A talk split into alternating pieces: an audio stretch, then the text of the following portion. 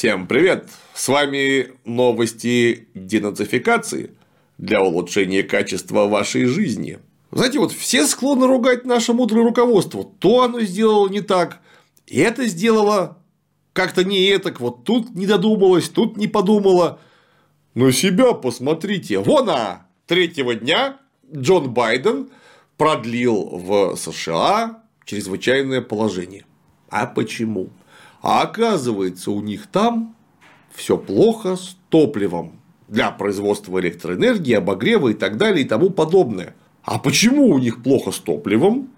Ну, просто потому, что они на Россиюшку некие санкции наложили для того, чтобы задушить нас в объятиях. Мы не можем продавать им нефть, доллары туда-сюда не ходят, таким образом у нас валюта заканчивается, экономика встает раком, ну и мы все. Э, схема, надеюсь, ясная, не буду останавливаться. И вот тут вопрос, ребята, а вы у себя там в ваших этих белых домах, вы же вроде как высшее образование имеете, и данная ситуация, учитывая то, как сработала ваша разведка перед 24 февраля сего года, вы немножко осведомленные. Вот вы прямо скажем, кое-что знаете. И опять-таки вы уже который год говорите прямым текстом, что будем поднимать Америку с колен. Сделаем Америку снова великой. Ну или, кстати говоря, в Европах тоже говорят что-то подобное. Уже тоже далеко не первый год. Так это, ха-ха. А что вам мешало начать постепенно отказываться от российских углеводородов на протяжении, да, вот 8 лет с 2014 -го. Все спрашивают, а вот что Путин делал 8 лет? Ха-ха. А что американский президент делал 8 лет? Или, например, немецкий главный начальник или английский? Ой, чем занимались 8 лет? Почему вы 8 лет подряд немножко накладывали на Россию санкции, по чуть-чуть готовились добить ее танцем, а почему вы в процессе своего этого возвеличивания не задумались о том, откуда взять еще нефти и газа? Ну ведь кажется, что это вполне очевидно. У вас какая-нибудь корпорация BASF есть, или какая-нибудь корпорация Siemens, или еще какой-нибудь американский Боинг. Ну, миллиарды долларов каждый месяц через вас проходят там десятки тысяч, сотни тысяч людей на круг работают и зависят от этих корпораций.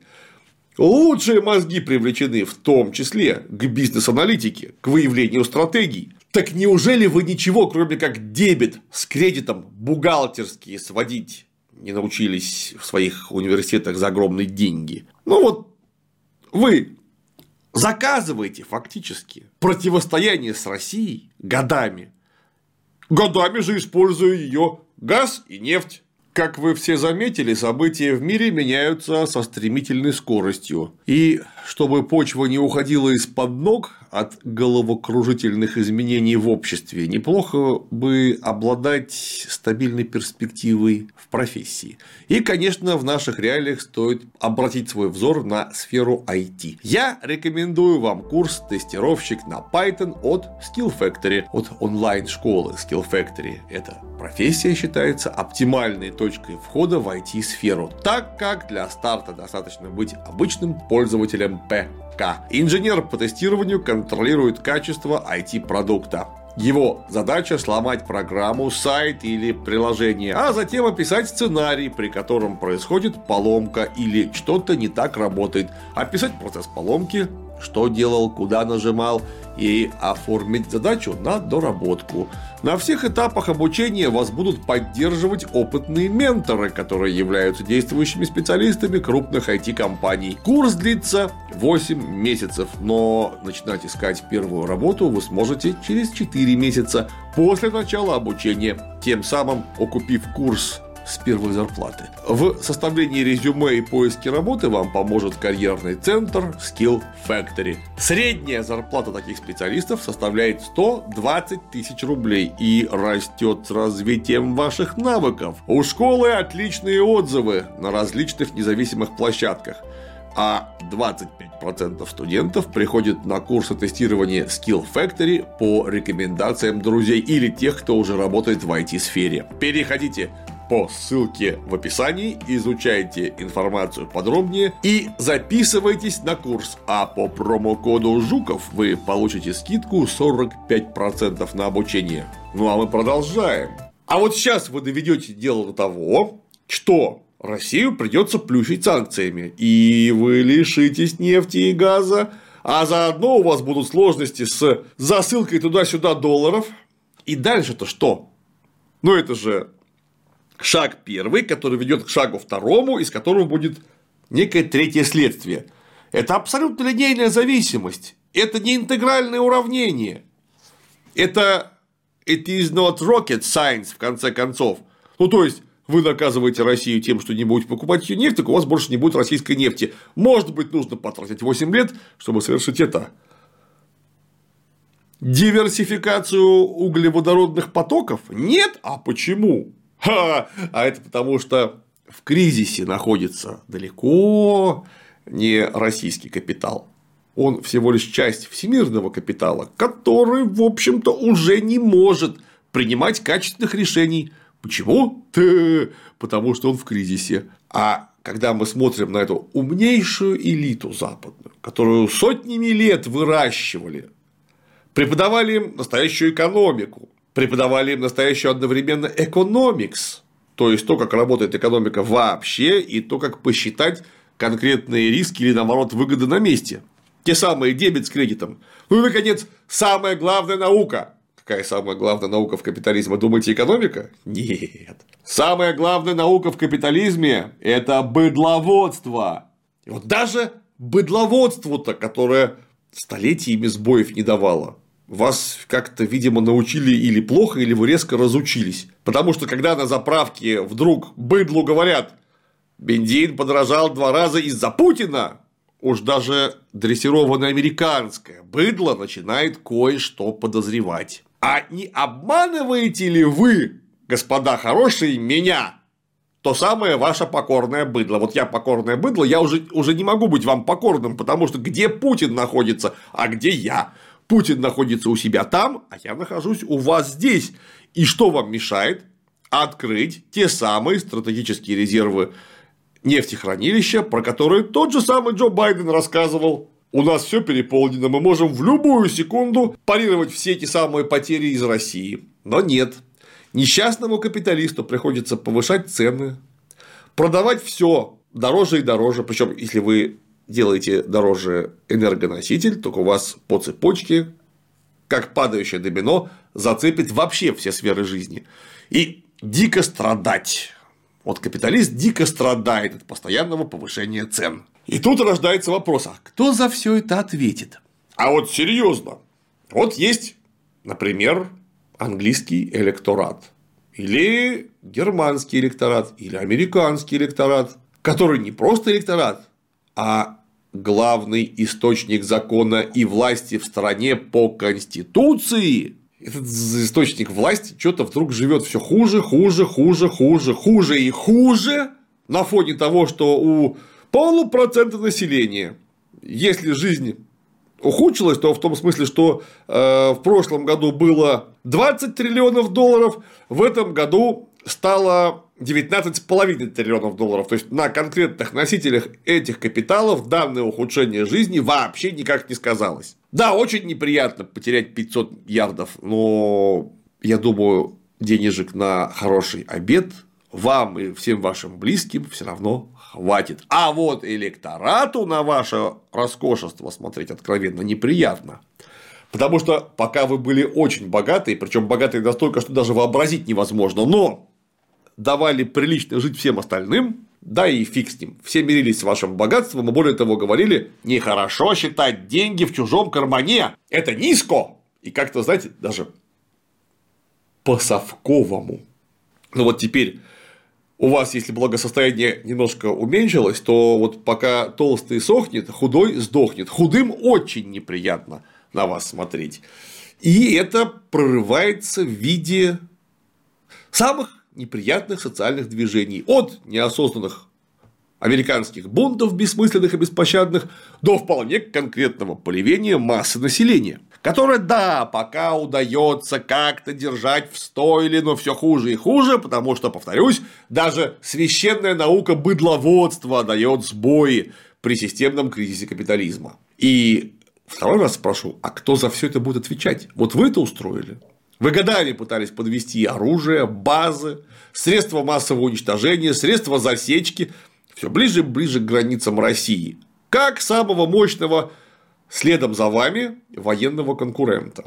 То есть так, чтобы абсолютно гарантировать и послушность этого конкурента, его договороспособность, размять таким образом, отлично зная, что с той стороны есть точно такие же капиталисты, которые подразумевают, что именно они являются субъектом капиталистических отношений, а никак не объектом. И от субъекта в обязательном порядке будет реакция которая очень может быть вам не понравится. Но вы все равно лезли туда и лезли, годами лезли.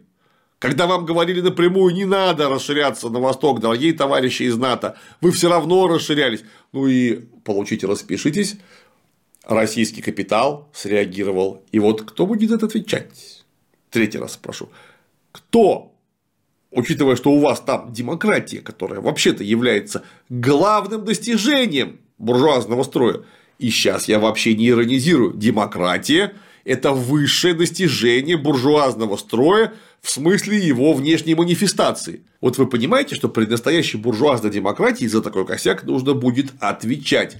Причем отвечать жестко. Афиняне, которые придумали демократию, пускай рабовладельческую, за вот такусенькие прегрешения в виде взяток изгнали из города Афины методом астракизма, великого военачальника и спасителя Афин при марафоне, победителя непобедимых персов Мильтиада нафиг из города. А изгнание из города это было страшнее смертной казни. То есть вы понимаете, что за взятки, которые выявили в обычной деловой практике Мильтиада, его приговорили к чему-то, что страшнее смертной казни. А что с вами должны сделать сограждане?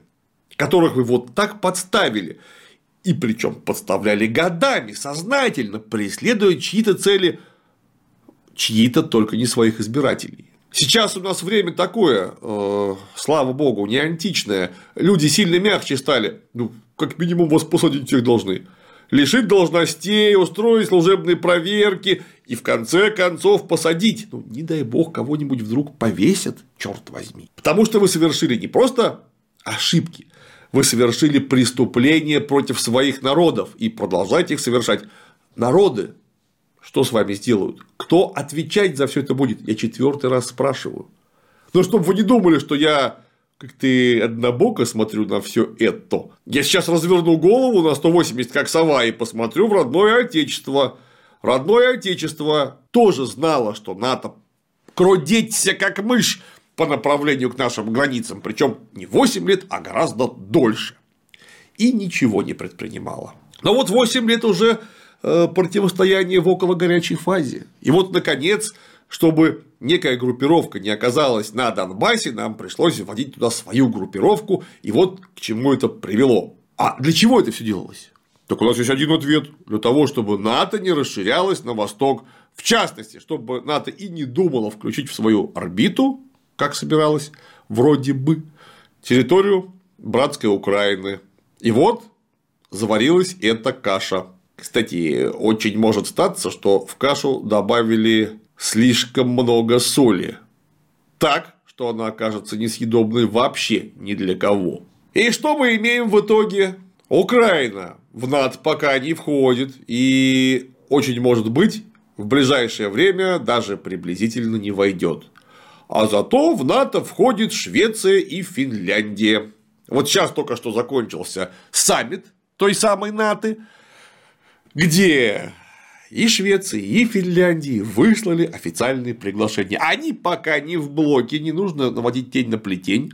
Но статус их очень скоро поменяется, они все ближе и ближе к этому. И вот вы знаете, от э, Иноры, это на севере Финляндии, есть такое местечко, до Ведяева это всего лишь наша северная база подводных лодок. Вот Ведяева по прямой из Иннера 240 километров. За сколько минут пролетит ракета от например, Иноры до, например, Ведяева.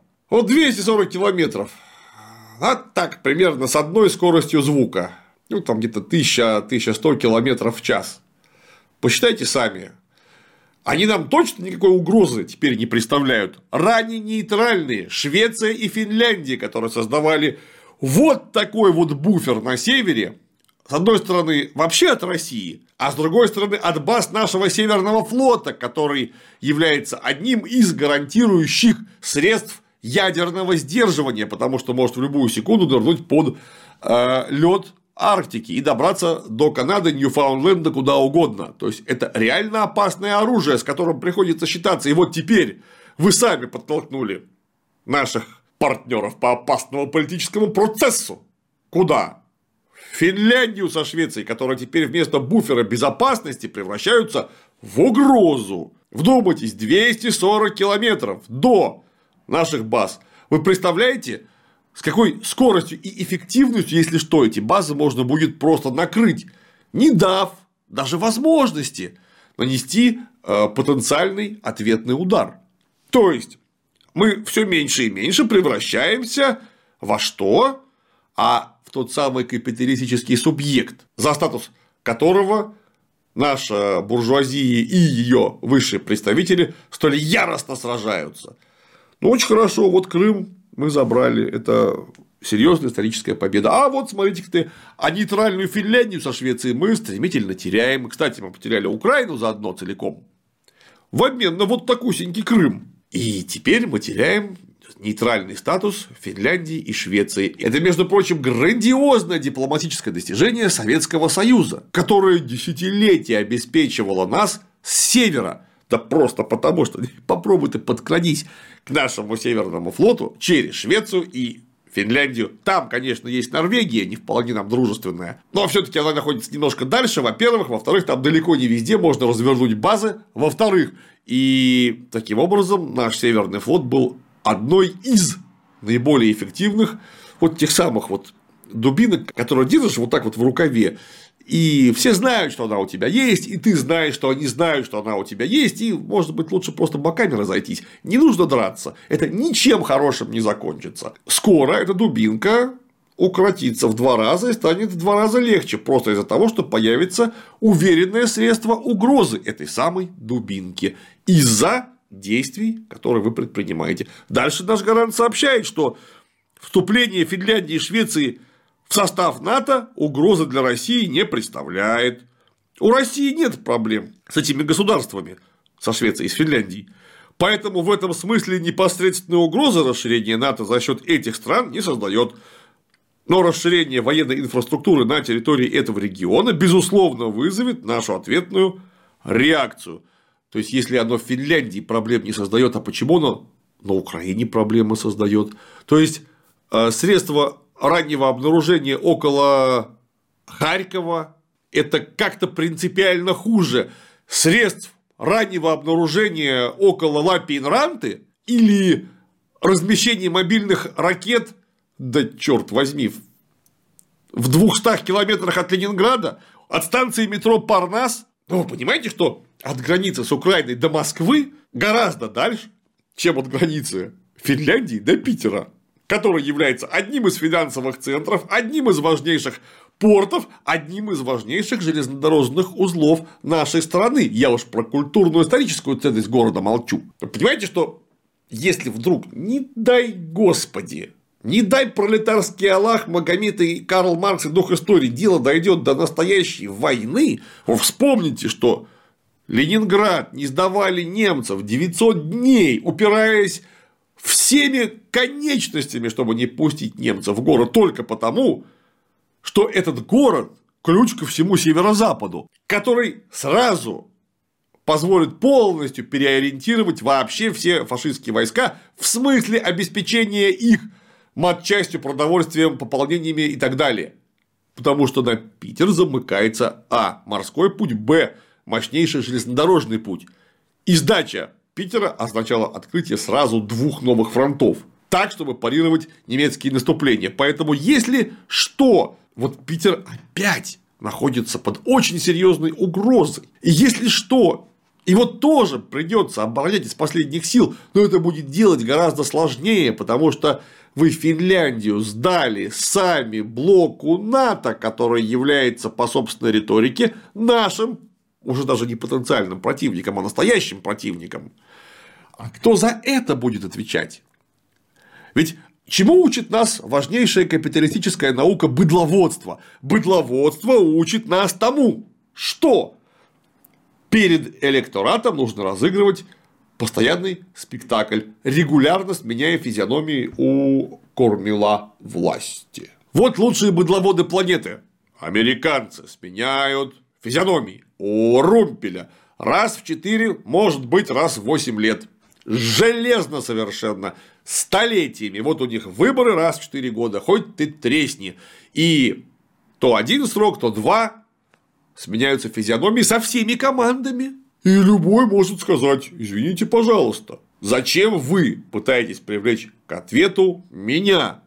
У нас только что правил дегенерат Трамп, который страну вверг в такой кошмар, что нам теперь минимум 4 года придется все чинить. А до Трампа, между прочим, может быть, правил еще какой-нибудь ну, совершенно отвратительный Барак Обама, который вообще-то черный, и что он мог хорошего сделать. Таким образом, можно все свалить на предшественников. А когда у нас люди, не усвоившие науку быдловодства, 20 лет держат у власти одну и ту же команду, и представители той же самой команды, отпоровшие все вышеописанные косяки, начинают говорить, о, это все проклятое прошлое. Возникает вопрос, друзья мои, проклятое прошлое – это вы. И может как-то пора уже расписаться в собственной профессиональной непригодности. Зачем вы такое допустили? Почему вы это не, не то, что не предвидели, это дурак только бы не предвидел. А все остальные люди понимали, к чему это идет. И вас предупреждали, кстати говоря, к чему это идет. Почему вы это не предвидели и почему начали активные действия в столь невыгодной конфигурации, когда вы попали в состояние цукцванга, или вы отдаете НАТО территорию Украины и получаете натовское вооружение на Украине, даже если саму Украину не примут в блок. Или вы парируете угрозу на Украине, ну таким образом подталкиваете в объятия наших прекрасных друзей, северных соседей Швецию и Финляндию. И так хреново, и так хреново. Но только при этом мы еще ко всему прочему с даже не братским народом, а с частью собственного народа вынуждены вести гражданскую и спецоперацию на территории бывшего Советского Союза. И вот теперь я уже наших спрашиваю. Друзья, отвечать-то кто будет? Отвечать-то придется.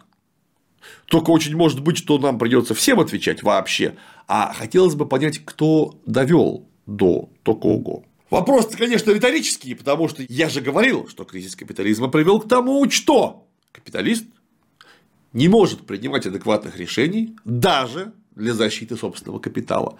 Он делает только хуже, хуже и хуже, может быть, выигрывая на короткой исторической дистанции. В дальнейшем его ждет исторический крах. Очень может быть, что этот Крах не переживут капиталисты, но не одни, а вместе со всеми нами. Вот такая история. Хотел сказать всего хорошего, но скажу, берегите себя. На сегодня все.